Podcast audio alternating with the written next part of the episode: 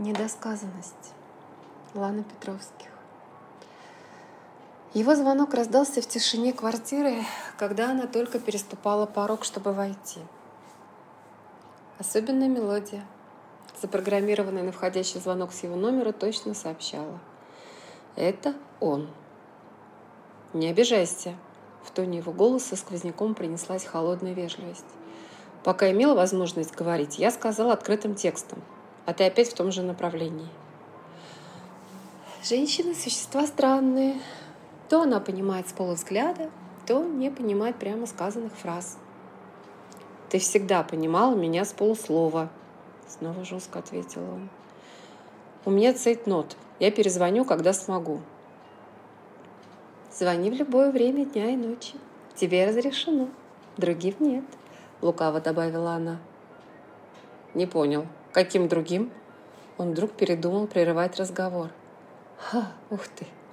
Неужели я чувствую тонкий аромат ревности с твоей стороны, хоть крошечный? Совсем не крошечный, а вполне ощутимый. В его ответе прозвучала настороженность. Милый, когда ревность похожа на легкий укольчик, это возбуждает. За два года нашего знакомства я впервые уловила от тебя признаки ревности. Забавно. А разве не я тебе говорил, что если бы ты была моей женой, то я надел бы на тебя паранжу и запер бы дома?» Игра в слова нравилась ему. «Да, но это было сказано на заре нашего первого месяца. И, как мне помнится, только для красного словца. Тем не менее, мы вернемся к твоим другим позже». Он положил трубку. Ей очередной раз захотелось сесть в поезд дальнего следования – которую носят прочь от родных мест, обещая вихре новых ощущений и впечатлений. Глоток свежих эмоций она прописала бы себе в рецепте и твердо бы следовала предписанному, но она не врач и даже не медсестра, хотя ее частенько называли скорой помощью, когда она в сотый раз спасала кого-то. Но самой вылечиться не получалось. Она болела им второй год – оправдывая его длительное бездействие, радуясь внезапным мгновением нежности к ней. В общем, как в песне. Любовь как боль, а расставание как дыхание. Она вышла на балкон за свежим дыханием весны. Снег таял, уходящая зима обнажала пролежни мертвой земли. Ее жизнь для окружающих представляла жирный кусок удачи, вызывая зависть. Высокооплачиваемый специалист, красавица, умница. Ну, с комсомолом не получилось в связи с перестройкой в обществе. Командировки в Европу, престижный автомобиль, жилплощадь размером с теннисные корты, конечно, востребованность. Да и внимание противоположного пола завидовала даже близкая подруга, имея тихое, спокойное семейное счастье. Смешно и грустно. Когда ты имеешь все, кроме эквивалента зарплаты, о котором мечтаешь, то считаешь спокойный уют обычным существованием. Когда у тебя есть все, кроме домашнего очага, ты готова отдать все материальные блага за семейные ценности. Но воплотить мечту тривиально не получалось. Ее единственное замужество закончилось банальным разводом с разделом имущества – Пять лет жизни в браке дало ему право на совместное нажитое, хотя последний год он был домохозяйкой, без прилагаемого желания к ведению этого хозяйства. В течение долгих шести месяцев после судебных дрязг она потихоньку выздоравливала. Как началась ее новая история, она припоминала с трудом. Он утверждал, что заметил ее на юбилее общих знакомых, когда она была с бывшим – в недрах своей загруженной памяти ей казалось, что она тоже бы вроде заметила его. Элегантного, статного, но ни лица, ни цвета костюма. Она не запомнила, только ярко-красный галстук. Единственное, что память предлагала в качестве компенсации ее невнимательности. Следующая встреча была через год, и вновь на юбилей общих знакомых, куда она пришла с одним только желанием – напиться и подцепить кого-нибудь на время. Рана от предательства еще кровоточила. Вот в тот вечер Она запомнила его отчетливо. Взгляд охотницы поймал его заинтересованность. Но он был женой, милой домашней курочкой в хорошем смысле.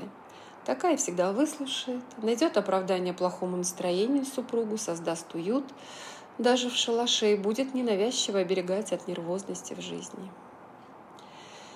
Создавать комфорт для других и себя у нее получалось без трудностей, но балансировать, уступая в процессе ссор или партнерского недовольства, она не любила. Она обычно говорила сразу то, что раздражало. А раздражала и неопрятность в доме, в отношениях и в душевных качествах. Видимо, поэтому муж ретировался, не желая слушать ее максимализма. В качестве компенсации прихватил добрую половину приобретенного ею. Да, бог с ним. В тот вечер когда напиться не получалось, она, скучая, стала отвечать долгим, недвусмысленным взглядом на его заинтересованность. Она даже пригласила его танцевать, вдруг поймав себя на желании прикоснуться к нему и почувствовать, будет ли какой-нибудь отклик в ее одиноком теле. Реакция весьма удивила. Реакция тела.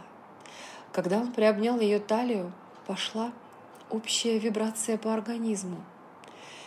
Внезапно непроникающий алкоголь мгновенно всосался в кровь и одурманил мысли. Ого! У него крепкие, ненаглые руки. Нежные, но требовательные. Интересный мужчина.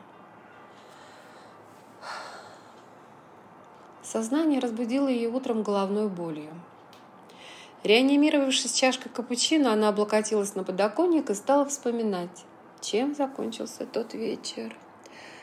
Потом он рассказывал, что она тихо мурлыкала слова песни, которая соединила их, ласково прикасаясь к его уху. И он сделал вывод, что не ошибся в своем выборе. «Я тебя не знаю, я тебя чувствую». Эти слова он произнес на первом свидании – Номер телефона она прошептала вместе с мелодией танца. «Хороший номер», — улыбнулся он в ответ. Она запомнила его улыбку, искреннюю и открытую. А прищур его глаз в сочетании с улыбкой повествовали о единственно верном определении его сущности — игрок. С легким уклоном в романтизм. Забавно. Забавно, ведь по натуре она тоже была игрок. Наши встречи это всегда встреча с прекрасным. Его умение выстраивать фразы изумляло ее. Красиво излагать мысли не каждому дано. В первый совместный вечер они, прощаясь, долго сидели в машине, почти не касаясь друг друга, смотрели, говорили, молчали, вздыхали. Оказавшись дома, она начала плакать. Странная реакция. Она не плакала так давно. Ни от одиночества, ни от ущемленного желания тактильности слезы выплескивались наружу, видимо, как компенсация за необъяснимую нежность, которая не только проникла внутрь, а заполнила все клеточки ее жизни. Возникло острое желание не отпускать его никогда, и это испугало —